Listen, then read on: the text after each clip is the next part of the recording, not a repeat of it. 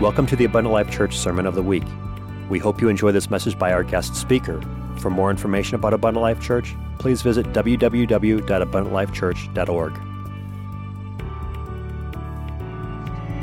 Now for the great grand, I always like the grand finale at the fireworks, don't you? Man, that's so exciting. And we are honored today to have um, uh, Brother Maki with us. He is a Wisconsin born evangelist. He's preached in all of our churches throughout the district. He's the number one evangelist at Abundant Life over the years. I think he'll probably be able to tell you how many times he's been here. But we always enjoy Brother Maki's ministry, so I'm going to ask you to stand in honor of the man of God. We are blessed to have him today. Let's get behind the word of God and respond. Amen. God bless you, Brother Maki. Appreciate you. Take your liberty. thank you. Okay.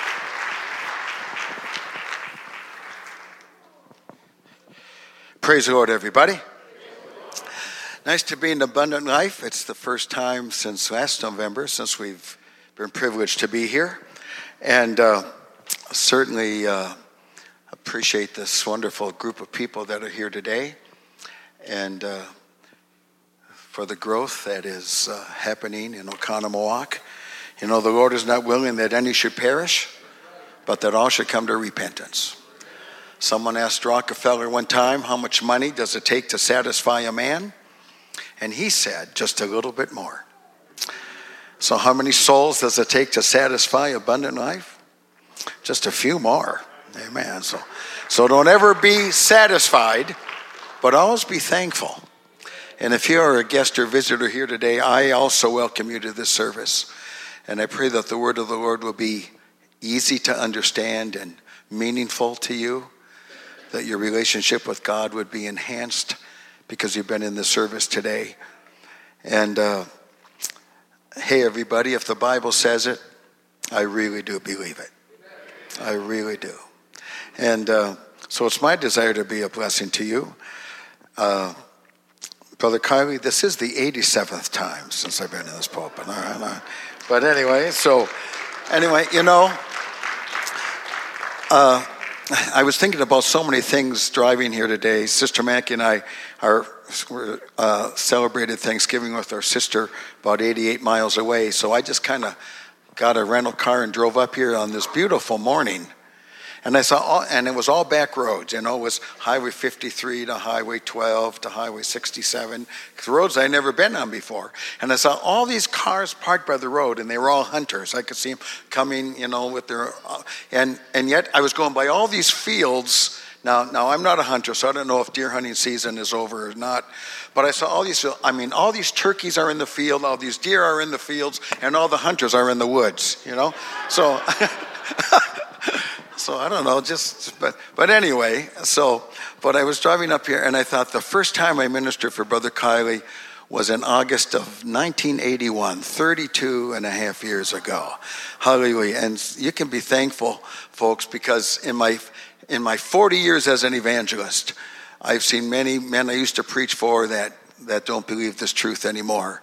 But, can, but I'm thankful for brother and sister Kylie, who are still consistent, amen, in the doctrine, amen, and still believe the Lord.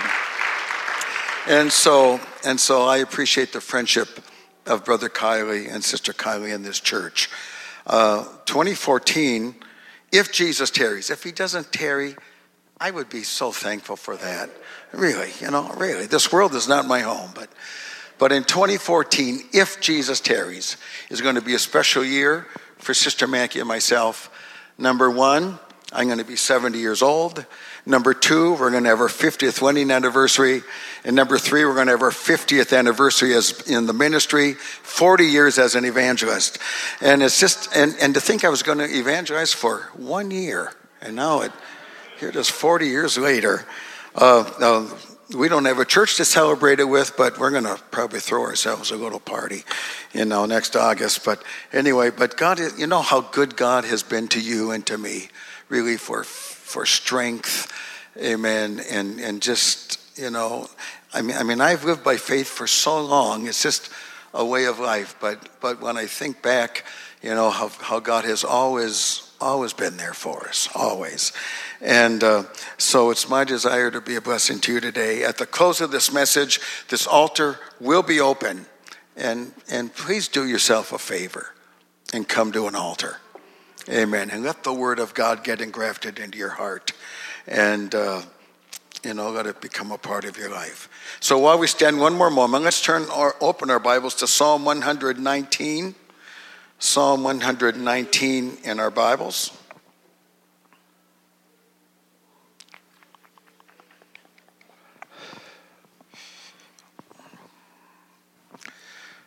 Psalm 119 and, and verse 1.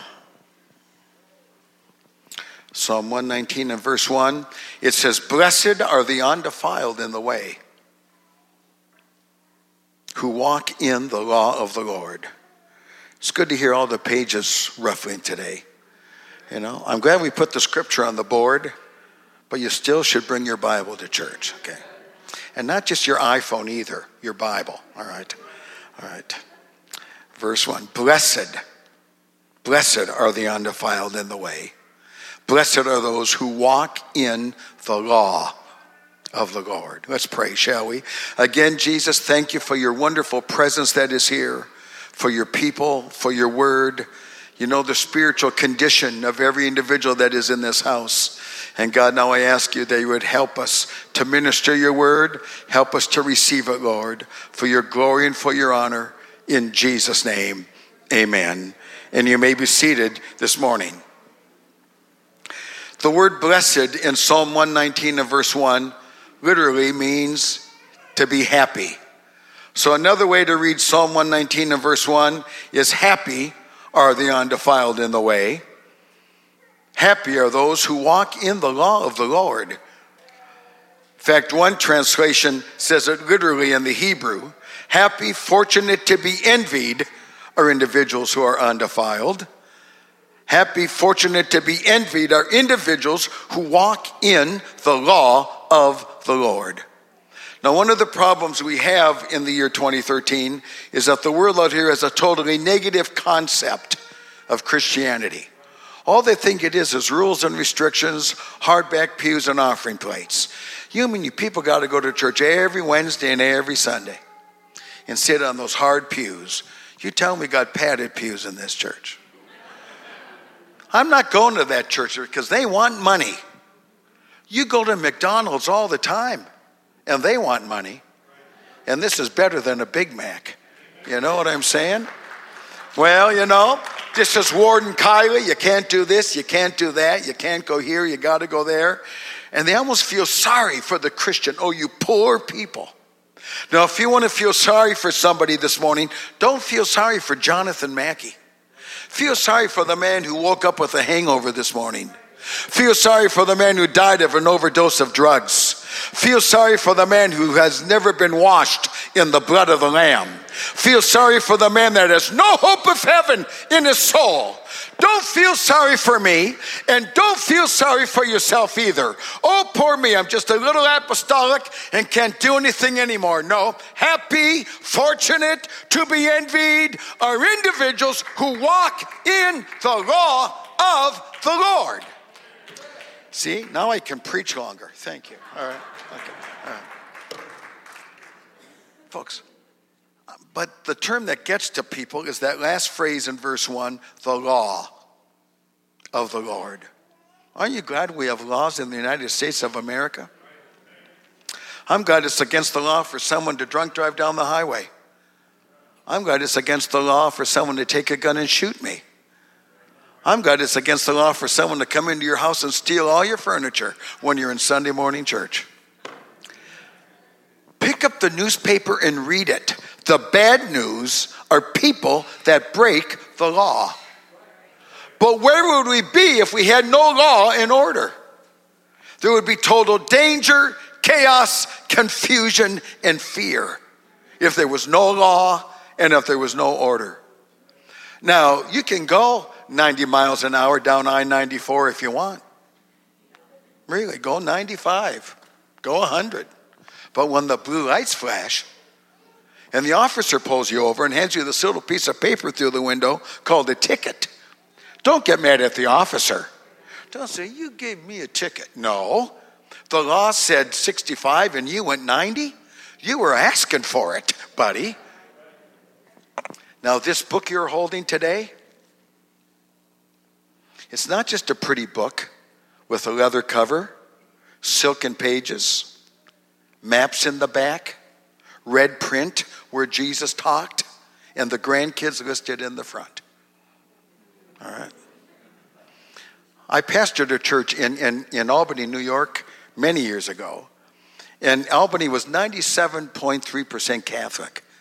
They had a radio station called WBVM, which stood for Blessed Virgin Mary. 24 hours every day, seven days a week. Hail Mary, full of grace, blessed art thou among women. So a visitor came and visited the church. So two days later, I went to visit her. I knocked on the door. She goes, Oh, Father Maki. I am a father, you know, so.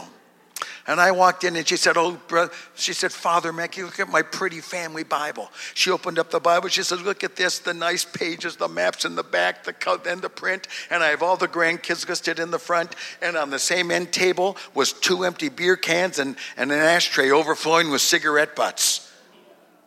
And I thought, this is not a book that you put on the end table to impress people that you're religious.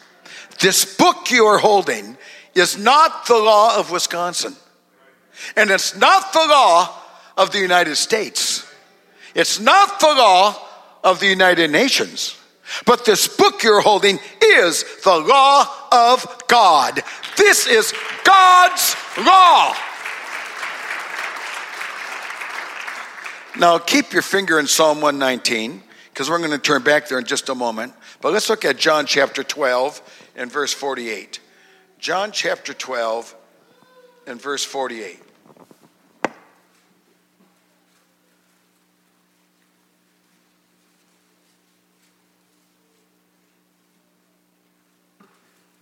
John 12 and verse 48, Jesus said, He that rejecteth me and receiveth not my words hath one that judgeth him. The word that I have spoken, the same word, let's all say word, the same word shall judge him in the last day. So someone can come in here and say, I reject Jesus and I reject his word, but it does not release you from accountability to God. You can reject Jesus and you can reject his word, but you still have one that's going to judge you.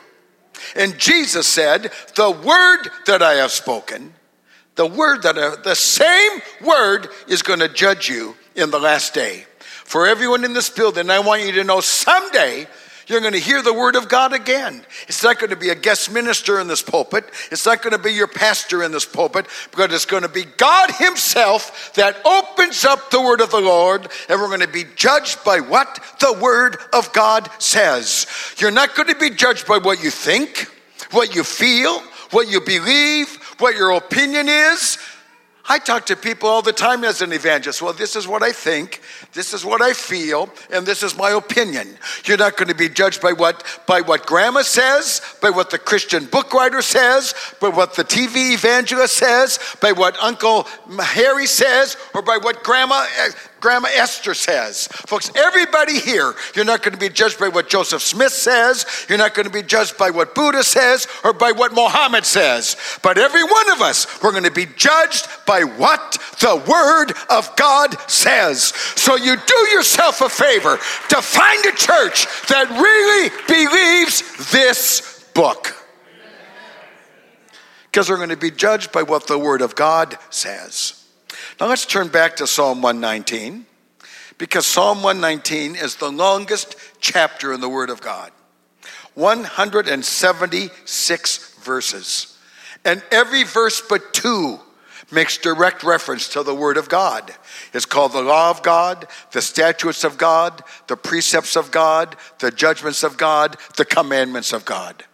And you can read Psalm 119 and find out what is the right attitude to have to the Word of God.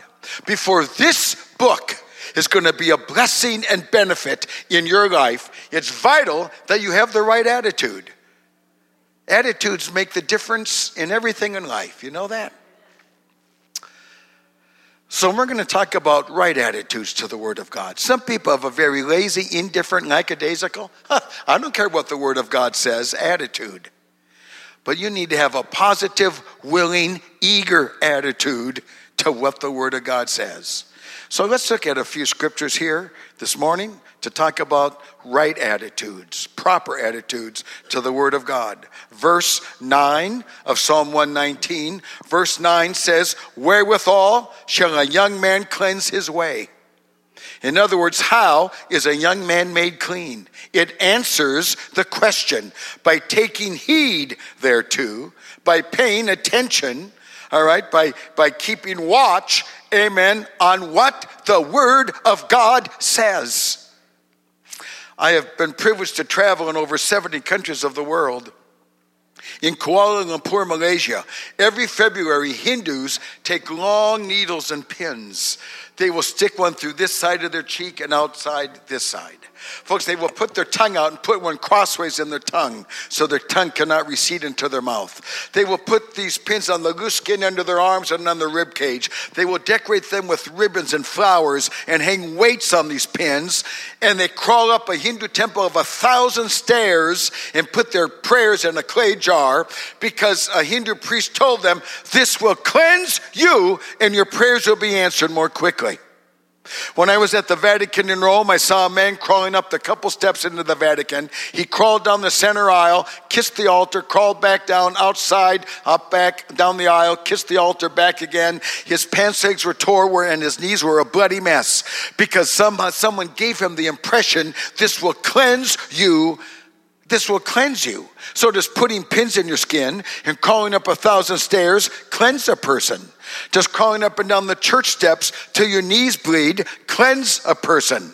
Just putting money in an offering plate cleanse a person?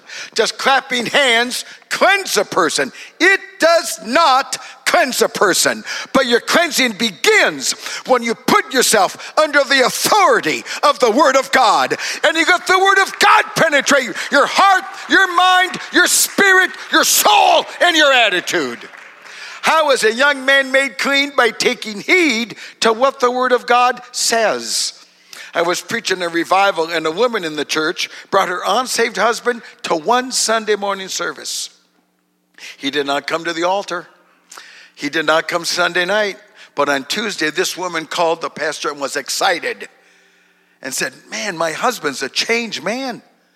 The pastor said, What do you mean? And she said, He hasn't had a cigarette since Sunday morning. He hasn't cursed since in three days.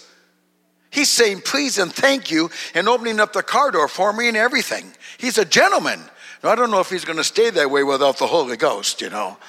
But you know what it was? It was the cleansing effect of one message from a word of, of the word of God. So sin, yes, adultery, fornication, lying, jealousy.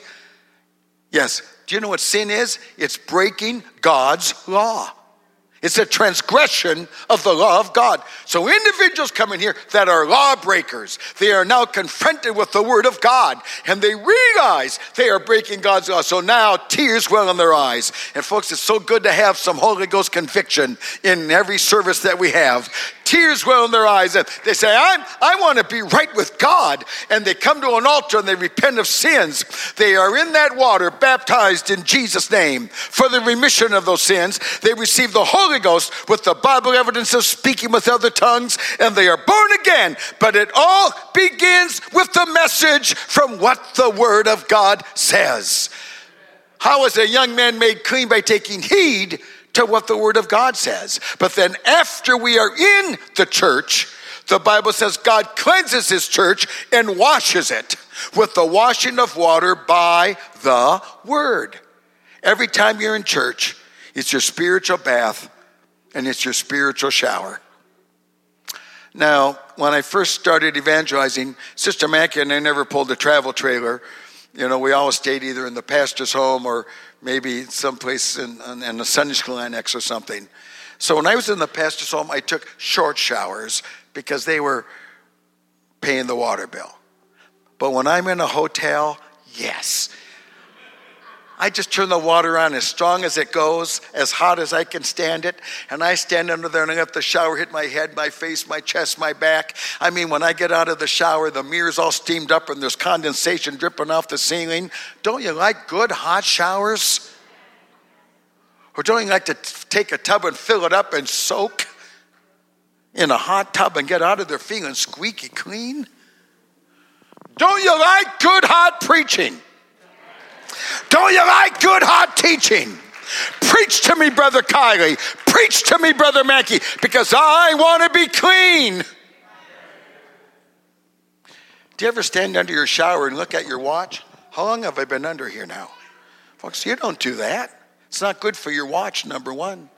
But sometimes I'm preaching, people say, How long have we been under here now? You know, boy, it's getting steamy in here now, though, right? No, your attitude needs to be I'm going to come to church and I'm going to soak up the preaching of the Word of God. Because how is a young man made clean? By taking heed to what the Word of God says. Some people go to church every Easter and every Christmas. That's like taking two baths a year. Now, I don't know how to say this delicately, but you, it's obvious when somebody needs a bath.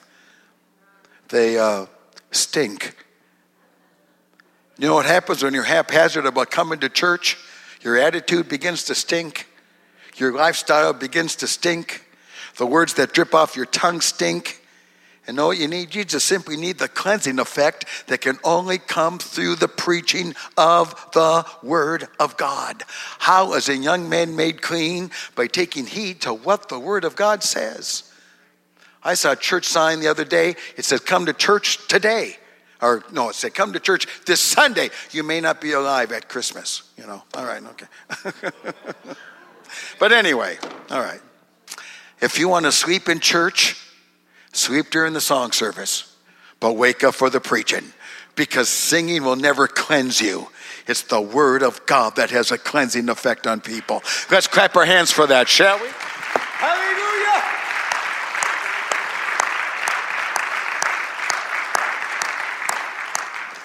Now, let's look at verse 32 and verse 60. I'm talking about attitudes. Attitude number one, it's my cleansing. Verse 32, I will run. Let's all say run. I will run the way of thy commandments when thou shalt enlarge my heart. Verse 60, I made haste and delayed not. I did not hesitate. I did not delay to keep, to obey thy commandments. What a great attitude. Now, as an evangelist, I'm always thankful for every guest and visitor that is in God's house. But have you ever invited anyone out to church? Come on to church. Let God touch your life. Come on to church. Let God for come on to church.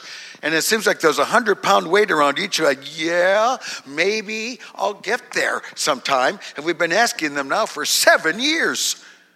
But they run to the casino Run to the dance hall, run to the tavern. The Bible says the feet of the wicked are swift and they run to do evil.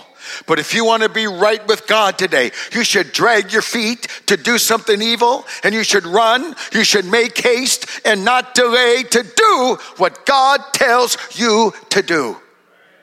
I wish people would, would make haste and come to altars and repent of sins. Don't delay in getting in this water and being baptized in Jesus' name. Folks, hurry up and receive the precious gift of the Holy Ghost.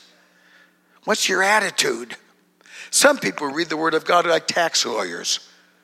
They're always looking for loopholes. You know, that is an Old Testament scripture, you know. You know, and Jesus said this and Peter said that, and I just think old Peter made a mistake. You will not ever be right with God looking for loopholes in the Word of God. Folks, I folks, I'm gonna run, I'm gonna make haste and not delay to do what the Word of God tells me to do. Now let's look at verse 72 of Psalm 119. Attitudes. Number one, it's my cleansing. Number two, I'm going to run to do it. Number three, the law of thy mouth is better, not bitter, better unto me than thousands of gold and thousands of silver. Now, even though I've been coming here for a while, you know, a number of years, I know very few people in this church by name, so I don't know you personally. But maybe some of you have thousands of gold. You have all these gold bars stacked up underneath your bed. And you get up and dust them off every morning and, and put them on the scale and weigh them. And it's worth about $1,500 an ounce. Or you have bags of silver tucked up in your closets waiting for the value to go up just a little bit more. If you have thousands of gold and thousands of silver, this book is better than that. All these signs, buy gold, buy gold. No, read the Bible, read the Bible, read the Bible. Do you know why? Because thousands of gold and thousands of silver will not keep your kids out of prison. Thousands of gold and thousands of silver will not keep your marriage together. Thousands of gold and thousands of silver will not give you peace of mind. But the law of God will keep your kids out of prison. The law of God will keep your marriage together. And the law of God will give you peace of mind. We are living in a day, folks, things have changed so, um, so vitally. I cannot believe the age we are living in. But there was a time, folks, when just sinners got divorced. Do you know why? Because a marriage vow was a marriage vow. You know, it's not a postal union contract good for three years, then we'll renegotiate. Folks, and even when there was divorce, there was some embarrassment with that. And they certainly did not put your cover, uh, your, your picture on the cover of uh, People magazine. And now, folks, there's even divorce among Christians, among people of God. Do you know why it is so serious when Christians get divorced? Because we're sending a message to the world. Number one, God can't help us. And number two, we cannot forgive. We cannot. That's why. And, and folks, and now divorce is so rampant.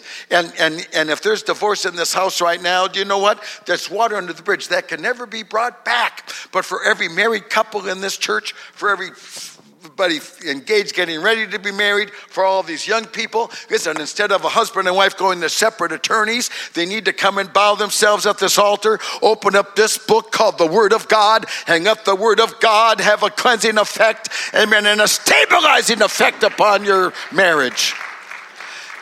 God established his church in the book of Acts, but he established the family in the book of Genesis. And the devil knows how much he can harm the church by hurting the family.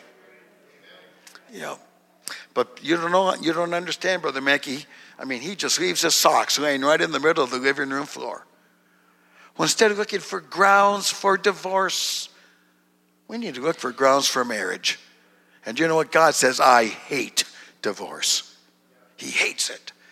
So now, you know, it's, it's well, you know, it's just the way it is. But folks, the law of God is better. Better.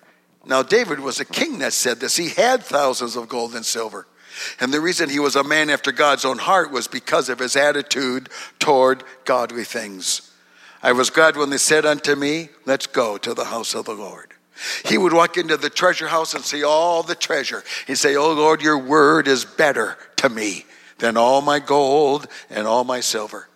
I'll never forget preaching in the state of Ohio, and and there was a farmer in that church who had the largest farm in the county, acres of ground. I don't know what how large his dairy herd was. And so on a Sunday morning after church, eh, he had the pastor and his wife, Sister Maki, and me out to their house for Sunday dinner. So his wife is frying up some chicken, some, I mean, delicious fried chicken. So he takes me out in the tractor while dinner's being prepared. He takes me out on the tractor. He said, Brother Maki, as far as you can see, that direction is my land. As far as you can see, that direction is my land. Till those trees back there is my land. And to that, as far as you can see, that way is my land. But he was so busy planting crops and milking cows, he could only get to church one Sunday morning or one Sunday night a month. And it was not too long after that where this man committed adultery. And through grace, mercy, love, and forgiveness, the marriage was restored. I preached at that same church two years later. And you know what? His wife and he have us out for Sunday dinner again. He takes me out on his tractor again. He said, Brother Maki, I sold most of that land, and most of that land, I sold one third of my dairy herd. And he sat right in that tractor and said, I'd rather have a little farm and a lot of God than a big farm and none of God. Do you understand? You got to realize what's important in your life. The law of God is better than all my gold and all my silver. I'm talking about the Bible today, everybody. It's my cleansing. I'm going to run to do it. And it's better than gold and silver. How about verse 103 today? Verse 103. How sweet. Mm-mm-mm. How sweet are thy words unto my taste. Yea, your words are sweeter than honey to my mouth. I remember the first time I preached in the deep south. Now, I was born in Duluth, Minnesota. And I want you folks to know that Oconomowoc, Wisconsin is not the deep south. All right. All right. The deep south is Wisner, Louisiana. Wisner. Sister Mac and I went to Wisner. All there is is a blinking light. I mean, there's not a Starbucks there or anything. You know, there's just this little town. In fact, the pastor had to put Sister Maki and I in a hotel 15 miles down the road. So I go to church that night, and here's this magnificent sanctuary, and there's over 600 people in this church that just came out of the woods. And they filled this church. So I'm sitting on the front row, waiting for the service to begin. And one of the brothers of the church comes up and sits next to me and he says, So you're a Yankee, huh? Uh, and I said, I'm from the north, yes. He said, I was up north once. I said, Really, where? He said, Atlanta, Georgia.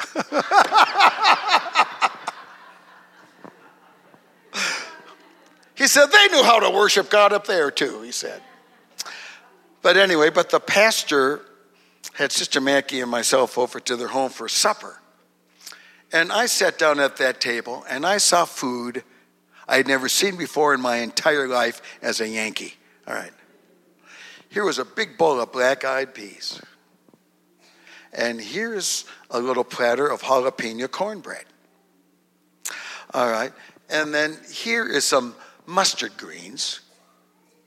And here's a platter of corn fed, farm raised catfish fillets. And I sat down at that table. He said, Brother Maki, I'm going to put some south in your mouth, is what he said. And you know what? I will preach south every year for catfish. You just do not know how good it is. But those mustard greens were so bitter, I think I still taste the first ones I ate, all right? Because even the pastor's wife admitted they needed more sugar or something. But, folks, in this book called the Bible, there's a lot of T bone steak and strawberry shortcake in here. I mean, strawberry shortcake with real whipping cream. None of this hypocrite stuff called Cool Whip, you know. Really? You mean God can find me a job when I'm unemployed? Yes, that's what I want. You mean He can heal my body? Yes, yummy, yummy, yummy. That's what I want. Yes, you mean He can provide me my needs? Yes, hallelujah. Folks, there's a lot of T bone steak and strawberry shortcake in here. But there's some mustard greens in here. There's some rutabagas in here. Lima beans made me gag when I was a kid, and I think they still do. I don't know. Some lima beans in this book. You know? How to be baptized, how to live, how to dress, how to treat your spouse, how to treat your enemy, how to walk, how to stand, how to sit. Salvation, holiness. Eee, I don't want that. We're living in a day where a lot of the world goes treats this Bible like a salad bar. They'll take go through and say, "Yeah, I want that." But I don't want that. No. Yeah, I'll take some of that, but I don't want any of that.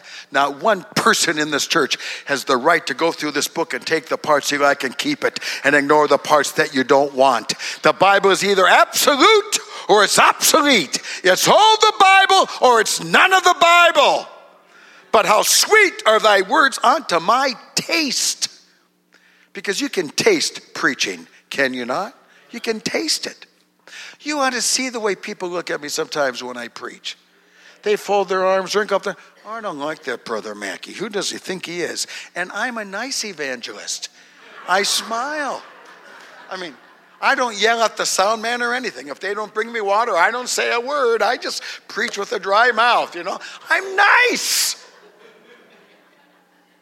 So if a man is preaching the word of God and you don't like it, there's nothing wrong with this book. Your taste buds are warped a little bit. In fact, your, your word is sweeter than honey to my mouth. I like English muffins toasted dark with real butter and a quarter inch of honey on top. And you bite into that, and the honey curls down the corners of your mouth. You're not supposed to lick your fingers, but it's kind of legal when it's honey. You know? And it seems, and to think that the Word of God is sweeter than honey to my mouth. Boy, isn't this good today? Yes, give us some more, Brother Maki. Okay, I will. All right. Folks, I'm talking about the Bible now. Amen. It's my cleansing. I'm going to run to do it. It's better than gold and sweeter than honey. I'm talking about this book that you are holding. Now let's look at verse 128. Verse 128. It says, therefore, in, in, in other words, uh, as a result of everything I've read before, there, Therefore, I esteem, I highly, I highly regard, I greatly respect all thy precepts. Let's all say all, all, all thy precepts concerning all things to be right. The word of God is right. It's right. It's right. It's right. It's right. I've seen people get mad at the Bible. I've had people argue with their veins sticking out in their neck. I've seen them slam it shut, stomp out the door, slam the door, and squeal their tires on the pavement. But when you come back and pick it up and read it, it hasn't changed. It still says the same thing. So I've determined that it's cheaper to obey the Bible than buy new tires, you know. Something needs to happen in every heart that comes into God's house that they elevate this book in their heart, mind, spirit. And they say, I esteem the Word of God to be right. Sometimes, it, you know, we have trouble getting people saved in 2013 because there's no sinners anymore. I mean, really, has anybody seen a sinner lately? I mean, in 2013, alcoholism is in sin, it's a sickness. You know, murder isn't sin, it's insanity. You know, when the little boy was five years old, his mother wouldn't let him push his oatmeal off the table, so now he's conflicted, and, you know, and he just needs to shoot somebody. Pornography isn't sin, it's art and expression. You know, abortion isn't sin, it's choice. Homosexuality isn't sin, it's an alternate lifestyle. I mean, has anybody seen a sinner lately? Do you know why the world has lost their true concept of sin? Because very few people out there in the government, in churches, you know, just in the business world, the average family does not esteem the Word of God to be right. I want you to know your body is not the temple of alcohol, drugs, or tobacco or lust. Your body is the temple of the Holy Ghost. God wants to fill your heart and dwell in you. Your body. God wants to get the glory out of your body. And you know what? I don't care what the president says. I don't care what the Supreme Court says. I don't care what the Hollywood movie star says. It's an abomination for a man to lie with a man and a woman with a woman. And you know what? God loves the alcoholic, God loves the drug addict, God loves the prostitute, and God loves the homosexual. But I tell you, folks, homosexuality is a sin. And someday, every one of those Supreme Court justices are going to stand before God. Do you understand? Our president is going to stand before God. And we're living in a day where people want to just, I mean, folks, this, uh, this is a book of higher criticism. It doesn't work today, it doesn't fit today. And when 133 religious leaders met in Jerusalem last March to take, to take some of the Quran, amen, and some of the Word of God and put it together and have a book that pleases the Muslims and the Christians, and they call it Chrislam. Listen, we're living in a dangerous age. It's, everyone in this building needs to determine I esteem the Word of God to be right. It's right. Hallelujah and the soil of America and of this world, amen, this cries out with the blood of innocent fetuses that have been snatched and aborted and vacuumed from the womb. Amen. And this, and this abortion doctor in Philadelphia, where if the baby was born alive, you just take a scissors and cut the spinal cord in half. Amen. And they walk into there, folks, and it's so filthy and dirty. Amen. And they found feet and hands. Amen. Laying everywhere. Amen. And, and to think that we actually have a government that says this is all right. I want you to know, folks, abortion is murder as surely as I'm standing in this pulpit. Amen. Uh, but see, nobody wants to hear this anymore. Amen. But I pray that God would still bless America.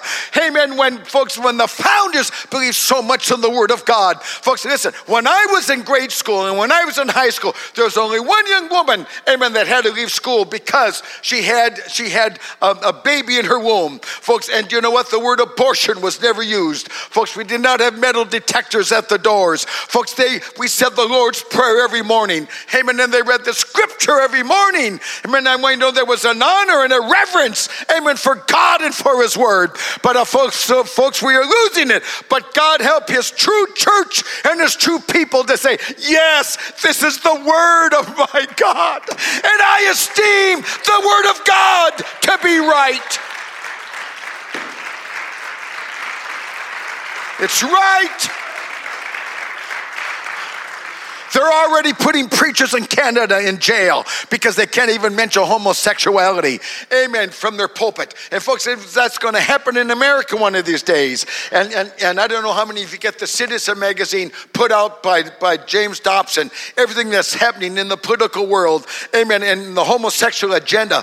You know, and this one, and they just quoted this one homosexual by saying, and, and they said, Are you happy now? You're gonna, your marriages are going to be recognized. They said, That's not what we want. We want the the church to recognize us.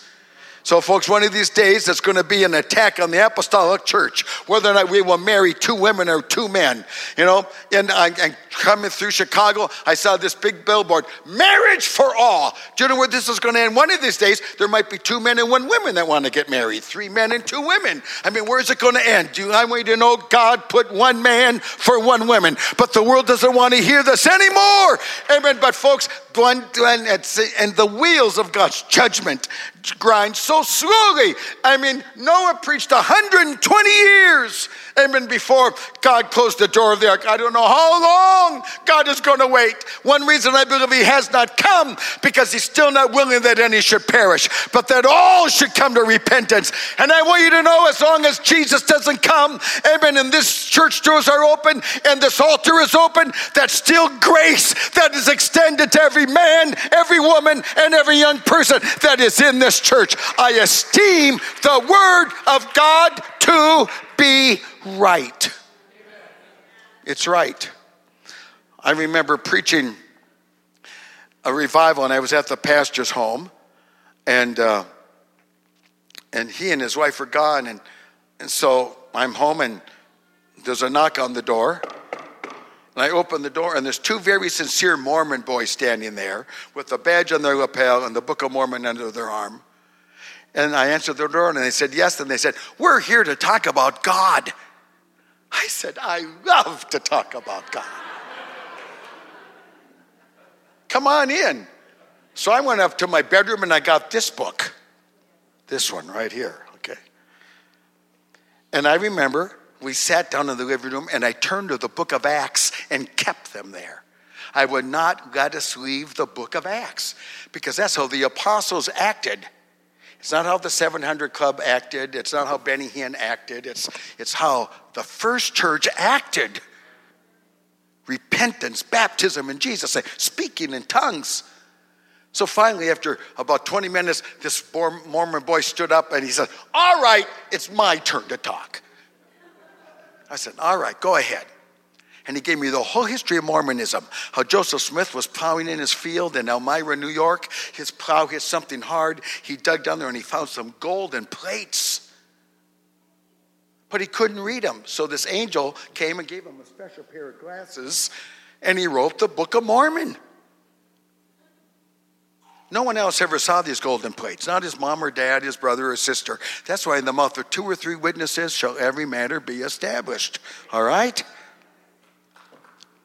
So he gave me the whole history of that. He said, Now, what do you think of that? I said, You know what? I, said, I'm a nice man. I don't want to sound rude or crude, but it sounds like a fairy tale to me. I said, You fellows remember the Sabbath day to keep it holy? They said, Oh, no, we esteem every day as a day unto the Lord. I said, Yeah, but Ellen G. White saw a vision of the Ten Commandments and saw a gold ring around the fourth one. And I said, Ellen G. White was one of the founders of the Seventh day Adventist Church. I said, my wife was raised in the Seventh day Adventist church. I would go to church with her on Saturday so she could come to church with me on Sunday. And on the pulpit, they had the Word of God here and the writings of Ellen G. White here. And they made more reference to Ellen G. White than to what the Word of God says. I get the Seventh Adventist Ministers magazine called Ministry, and it is a wonderful magazine. But do you know what? There is many, they constantly say Ellen G. White said this, Ellen G. White said this, and they have more Ellen G. White references than the Word of God references. And they said, well, we're not going to take the writings of, of, of Ellen G. White. I said, you fellas believe, you know, you are sick, but you're really not. It's in your mind. You're throwing up, but really not. It's in your mind. Your, you know, salvation is in the mind. They said, that's stupid. I said, I said, not to the Christian science. I said, Mary Baker Eddy broke her foot. She's, she's laying in a bed in Boston, Massachusetts. And she said, Jesus came and stood at the foot of her bed and gave her this revelation, and she wrote all the principles of the Christian science religion. And they said, Well, we're not going to take the writings of, of Mary Baker Eddy either. So I said, You mean you're not going to take the writings of Mary Baker Eddy, and you're not going to take the writings of Ellen G. White, but you want me to take the writings of Joseph Smith? Now, this book has many writers but it only has one author. God is the author of this book. All scripture is given by inspiration of God. And everyone in this building, repentance is right. Water baptism by immersion in Jesus' name is right. Speaking with tongues is right. Godly conduct is right. No one was ever baptized in titles Father, Son, Holy Ghost, but the one name of the Father, Son, and Holy Ghost is the Lord Jesus Christ. Hallelujah. So, so when Peter stood up and preached, when they said, What shall we do? When Peter said, Repent and be baptized, every one of you, in the name of Jesus Christ, for the remission of sins, and you shall receive the gift of the Holy Ghost. What's your attitude toward that? I hope it's better than gold and silver. I hope it's sweeter than honey to you. I, I, wish you would esteem it to be right. If you're here today, I'm not here to take away from anyone's religious background or experience. But if you've never been baptized in Jesus' name, you need to get in this water and get baptized in Jesus' name. If you've never spoken with other tongues, there's more for you to receive from God. The Word of God. Now, one more scripture Psalm, verse 162 verse 162.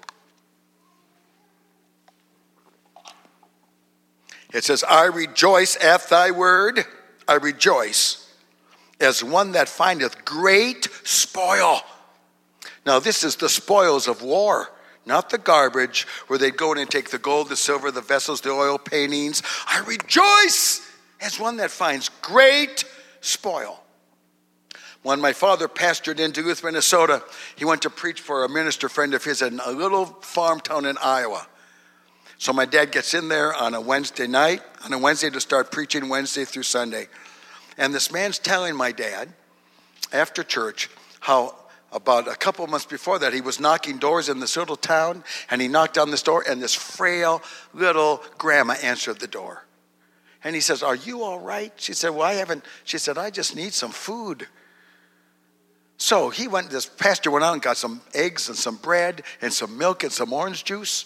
And when he walked into the house, he could not believe it because there was this little trails, little paths through this woman's house, and it was just stacked with junk and cans and jars and magazines and newspapers higher than he was.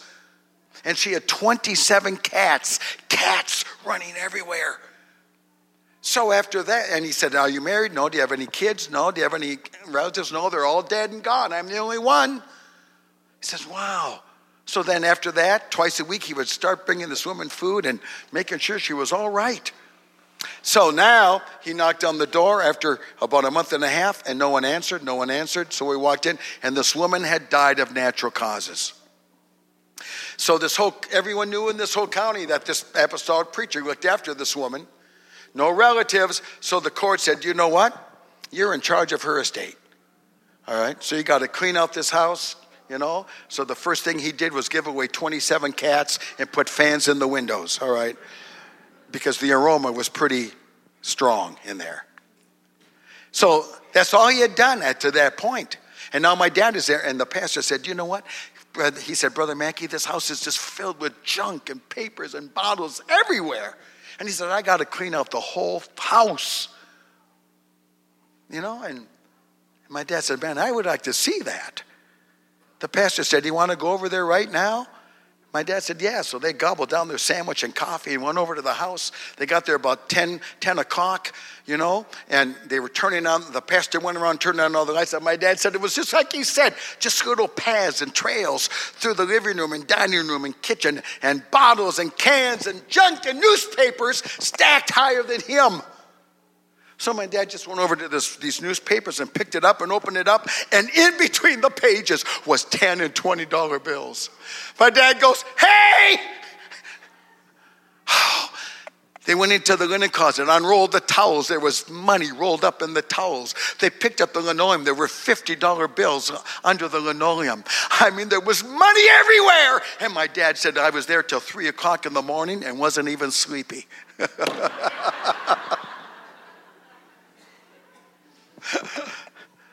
they found over $37,000 in that house.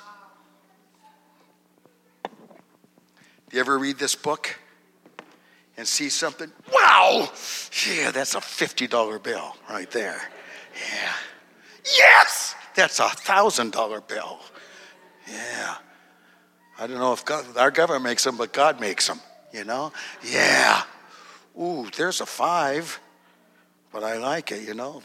When you don't have any money, $5 is a lot of money, you know. I rejoice at thy word as one that finds great spoil. I think, I think verse 48 says, My hands also do I lift up unto thy commandments, which I have loved. You know, I don't know how good those Packers are doing this year, but, you know, but a man takes a handoff and goes around the right side and goes against the grain, goes 35 yards for a touchdown. There's about 60,000 people going, Whoa! People can raise their hands for a lot of reasons. But I think we should stand today and raise our hands in honor of the Word of God. Come on, let's raise our hands, shall we? Amen. Do you love these commandments? Oh God, we raise our hands today, not because it's Pentecostal tradition, but God, we raise our hands unto your word which we love, Lord. Hallelujah, hallelujah, hallelujah, hallelujah, hallelujah. Thank you for listening to this Abundant Life Church podcast. We pray it has strengthened your relationship with God and will continue to be a light unto your pathway to heaven. If you have any questions or comments regarding this podcast, please telephone our ministerial team at 262 965 5177 or email us at info at abundantlifechurch.org.